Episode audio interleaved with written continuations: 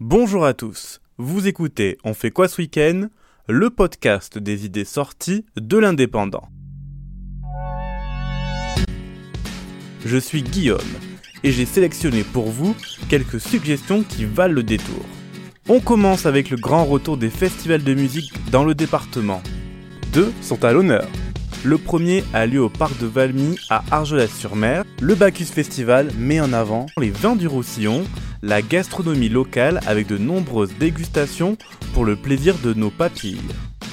Et chaque soir, des lives d'artistes comme le groupe IAM, le chanteur Benabar ou encore Dutron père et fils qui enflammeront la scène du château de Valmy.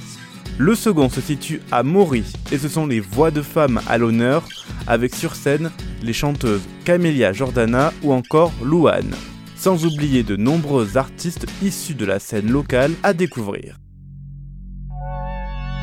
Embarquement immédiat à bord du légendaire paquebot Le Lydia à Port-Barcarès où se tiendra la sixième édition du Festival Méditerranée du Polar et de l'Aventure. Au programme, conférences, rencontres avec divers auteurs comme Bernard Werber et Cédric Cyr, deux pointures du genre littéraire fantastique.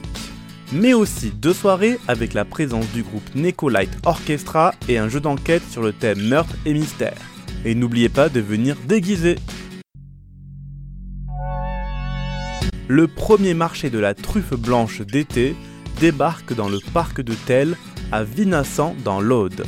En partenariat avec la municipalité et l'association des trufficulteurs audois, il mettra en avant une trentaine de producteurs régionaux et proposera diverses animations comme des promenades à dos d'âne, des jeux en bois ou encore un spectacle de fauconnerie. Rendez-vous à partir de 9h et l'entrée est libre.